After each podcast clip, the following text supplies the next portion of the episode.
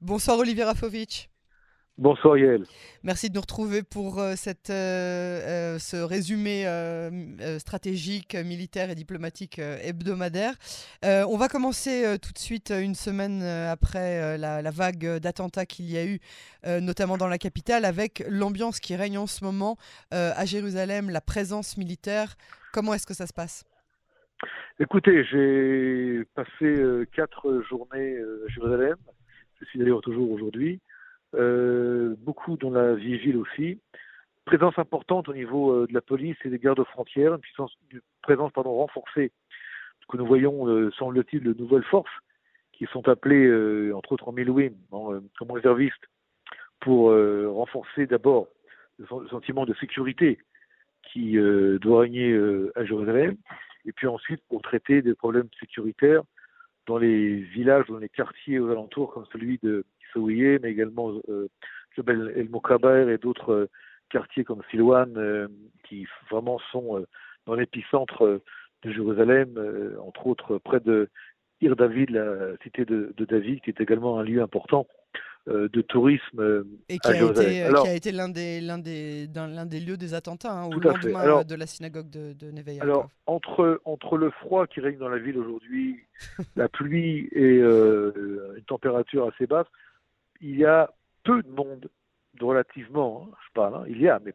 moins de monde que d'habitude dans la ville de Jérusalem et dans Jérusalem tout court. Alors est-ce que ceci est le résultat euh, d'une tension qui est quand même euh, perceptible euh, Certains de mes amis et de spécialistes sécuritaires me disent que oui. Il y a quand même une pression aujourd'hui accentuée au niveau israélien pour empêcher de nouvelles attaques ou de nouveaux attentats. Malheureusement, on a vu qu'il y avait eu euh, une recrudescence de tentatives d'attaque de la part de jeunes, très jeunes, 13, hein, 12 ans, 14 ans.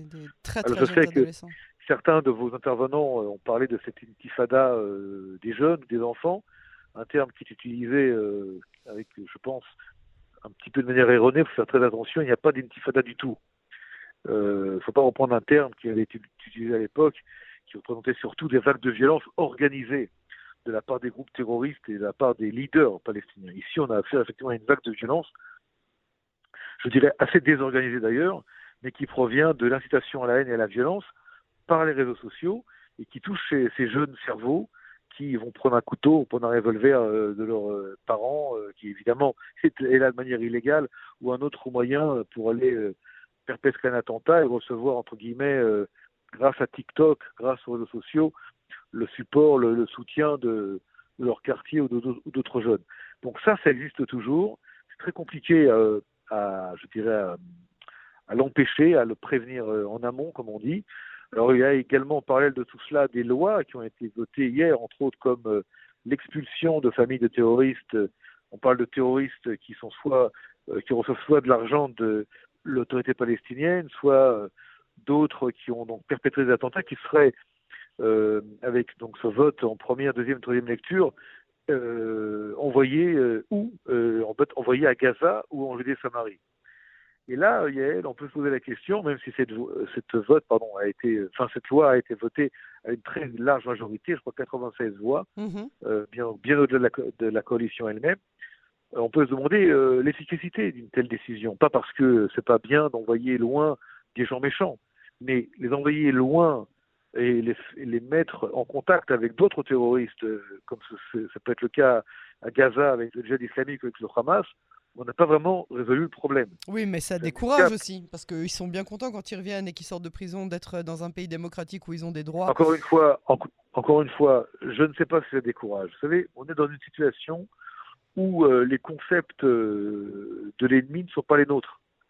Euh, par exemple, lorsqu'on parle de peine de mort, euh, est-ce que ça, est-ce que ça dissuade vraiment des gens qui sont prêts à mourir, qui veulent être des shahids, des, ce qu'on appelle des martyrs dans, dans l'islam Est-ce que euh, dissuader quelqu'un qui veut mourir en lui disant qu'il y a la peine de mort au bout, est-ce que c'est dissuasif ou est-ce que quelque part ça encourage aussi euh, à le rendre encore plus shahid au fin de compte avec un avec un procès qui aura lieu et qui fera du bruit, qui deviendra quelque part une sorte de de, de, de fierté supplémentaire.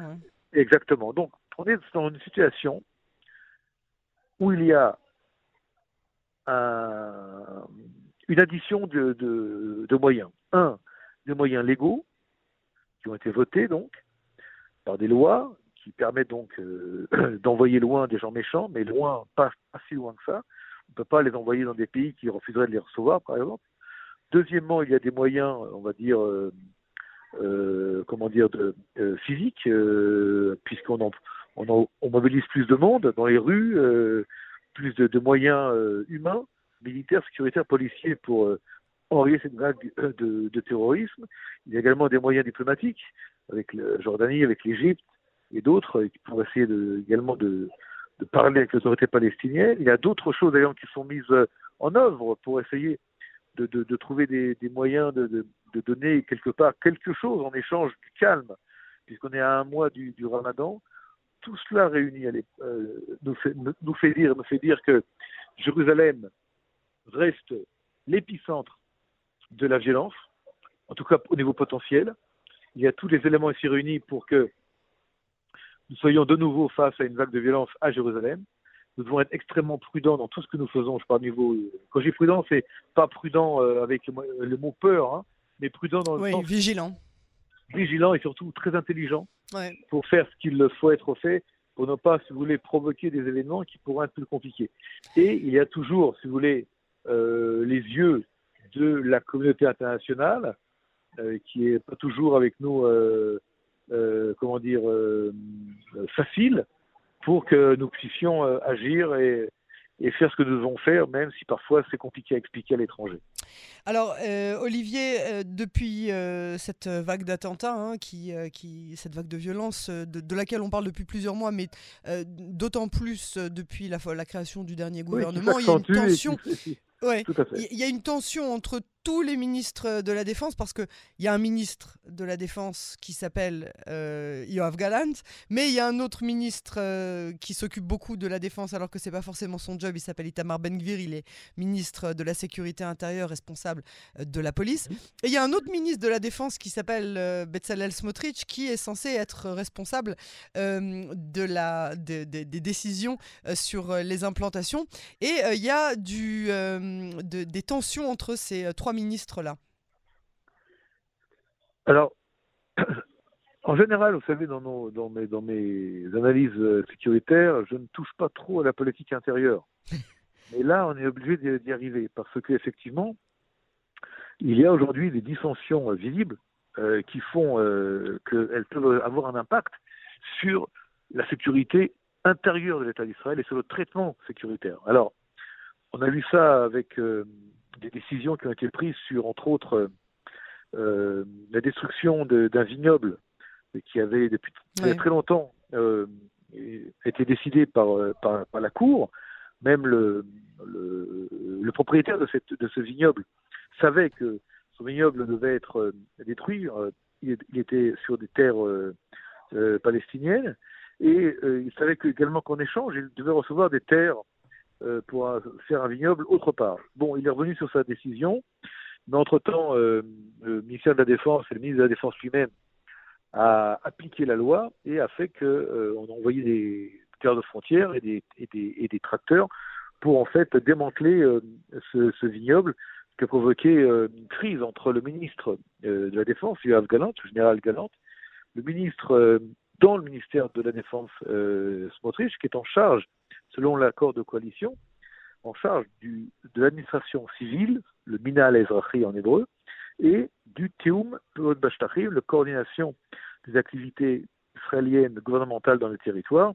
Et pour l'instant, on voit que l'accord de coalition n'est pas appliqué par Yoav Galant, qui refuse en fait l'implication de Smotrich, qui lui a un agenda qui n'est pas celui de Yoav Galant, qui traite entre guillemets des, des, Israéliens juifs dans les territoires différemment et, en, déconnexion pardon, avec d'autres d'autres pardon d'autres considérations sécuritaires stricto sensu euh, qui, qui, sont dans la possession de, du général Galante. Enfin, pour être plus simple dans mes, dans, dans mes mots et pour appeler euh, un chat un chat, il y a en fait une totale euh, non coordination et là je suis poli entre un, un ministre de la Défense, Yoav Galante, qui refuse totalement qu'un autre ministre prenne des décisions qui euh, ne sont pas du tout décidées par lui. Et vu que Yoav Galant est un membre du Likoud, il n'a pas lui derrière lui des millions, des milliers d'électeurs. Il a été choisi par, euh, par Netanyahu pour ses, pour ses, euh, comment dire, ses qualités de général militaire et de militaire. Par contre, en face de lui, il y a deux ministres. Un en charge de la police, c'est euh, Ben Gvir, et puis il y a un autre ministre, c'est euh, Smotrich, qui est également ministre des Finances, et qui ont derrière eux 14 sièges, et donc qui pèsent au niveau politique. Et qui peuvent demander demain à Netanyahou euh, ou euh, vous faites que euh, Yoav Galant euh, accepte l'accord de coalition et donne, nous donne euh, les prérogatives qui ont été décidées, entre autres le traitement et le, tout ce qui est relié aux Israéliens juste dans le territoire, ou alors on demande la démission ou la ou l'éjection de Galante du gouvernement. Et je ne rentre pas dans ce qui va être décidé en fin de compte par M. Netanyahu, parce que c'est Netanyahu qui va devoir en fin de compte décider. Mais si maintenant on est euh, palestinien euh, et où, on est euh, Hamas, où on est du Hezbollah, on regarde ça avec beaucoup d'intérêt. Bah oui. Pas parce qu'on s'intéresse à la politique intérieure israélienne en tant que telle. Non, bien sûr, parce, parce qu'ils qu se disent qu'ils n'ont plus besoin d'intervenir de, de, et qu'on est en train de se... Voilà, et c'est ce qu'a dit aujourd'hui Nasrallah dans une déclaration. Je ne sais pas si c'est une déclaration euh, clair euh, à la presse, où ça a été euh, transmis par des journalistes dans les médias, je ne sais pas de quelle manière ça a été dit. En tout cas, Nasrallah aurait parlé, aurait mentionné cette crise interne israélienne, cette, ces dissensions internes qui vont arriver, entre autres, euh, à une crise interne, voire à des effusions de sang en Israël sans qu'il y ait besoin, entre guillemets, ça. Euh, de, de terrorisme. Ça fait un peu ce que dit Nasrallah maintenant. Alors, ça, oui, oui, pardon. Allez-y, allez-y. Juste pour vous dire que tout cela a un, effet, un impact sécuritaire. Il faut être très conscient qu'en Israël, puisque nous avons des ennemis extérieurs extrêmement, euh, extrêmement dangereux et également des ennemis intérieurs extrêmement dangereux, tout ce qui se passe au niveau politique intérieur, et lorsqu'il ça touche la, ce qu'on appelle en hébreu, en français, la cohésion nationale, en, hébreu c'est la liquidoute, léoumite ou le chosen léoumite, ça peut avoir un impact négatif sur la sécurité. Donc nous devons enfin nous devons, les dirigeants israéliens doivent être prudents quant à leur dissension et ne pas, entre guillemets, euh, en faire un, un, un, cas, un cas, euh, un cas euh, je dirais, euh, comment dire, public ou mettre tout ça, parce que ça sert les intérêts des ennemis et ça peut, ça peut nous poser des problèmes. Alors, on passe au prochain sujet euh, qui nous intéresse ce soir. La délégation euh, israélienne euh, militaire est revenue de Turquie où elle a beaucoup aidé. la délégation bien médicale, bien sûr, est bien revenue de, de, Turquie. Qu'est-ce que l'aide israélienne dans son ensemble a engendré comme, comme, comme influence Quelle influence ça a eu, on va dire, dans, la, dans les relations entre Israël et la Turquie?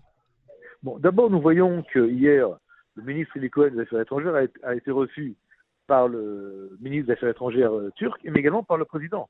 Oui, euh, euh, ce qui est important, ça montre, ça montre quand même un, un, un réchauffement des relations. Ça ne veut pas dire que euh, la Turquie et Israël vont redevenir les meilleurs amis du monde, comme c'était le cas il y a plusieurs années. Par contre, c'est important de signaler, euh, Yael, et vous le connaissez ce dossier aussi bien que moi, parce que vous êtes aussi une personne qui voyage, qui connaissent bien la, qui connaissait bien la région. Euh, entre-temps, lorsque cette crise a été aiguë entre Israël et la Turquie, Israël s'est rapproché de la Grèce et de Chypre. Ouais. Et Chypre et, et, et, la Grèce ont vu en Israël, euh, face à la Turquie, un allié, un allié politique, un allié même militaire. Stratégique, et un allié stratégique, tout à fait. Et cette alliance reste une alliance très importante dans ce qu'on appelle euh, la Méditerranée orientale. Et euh, aujourd'hui, même si Israël et la Turquie se rapprochent ou vont se rapprocher, ceci ne doit pas avoir un impact et n'aura pas d'impact, d'après mes sources, sur les relations entre Israël, la Grèce et, la, et Chypre. Ça veut dire que si demain les relations doivent être encore améliorées entre Ankara et Jérusalem, elles ne le seront pas au détriment d'Athènes ou de, ou, de, ou, de, ou, de, ou, de, ou de Chypre, pour des raisons de, de nouvelles, euh, nouvelles euh, comment dire, euh, conjonctures. Ah, ça c'est intéressant parce que euh, on se serait dit qu'avec ce, ce, réchauffement des relations, effectivement, on aurait mis banco tout sur Vous la savez, table. Et vous me dites. Il y a, il y a un terme en hébreu qui dit gamme bien, Euh, en, Fran- en français, c'est, je crois, c'est. Le beurre et l'argent du beurre. si vous On voulez, en s'arrête tout là. cas, ouais. on est dans une situation où on peut effectivement faire ça et ça, et pas ça ou ça. Ouais. Très important. Et Ankara doit bien le comprendre parce qu'Israël n'a aucune intention de changer euh, ces euh, nouvelles amitiés qui sont très importantes au niveau stratégique avec Athènes et avec Chypre. euh, parce que euh, de- les dernières années ont montré l'importance de ces relations et surtout le fait qu'il y a eu beaucoup, beaucoup, beaucoup de choses qui ont été faites ensemble dans la mer, dans les airs, sur terre, et que, et que Athènes voit en Israël et, et Chypre également euh, une alliance euh, importante. Olivier Rafovitch, merci beaucoup euh, pour cette intervention et euh, à la semaine prochaine sur les ondes de Cannes en français.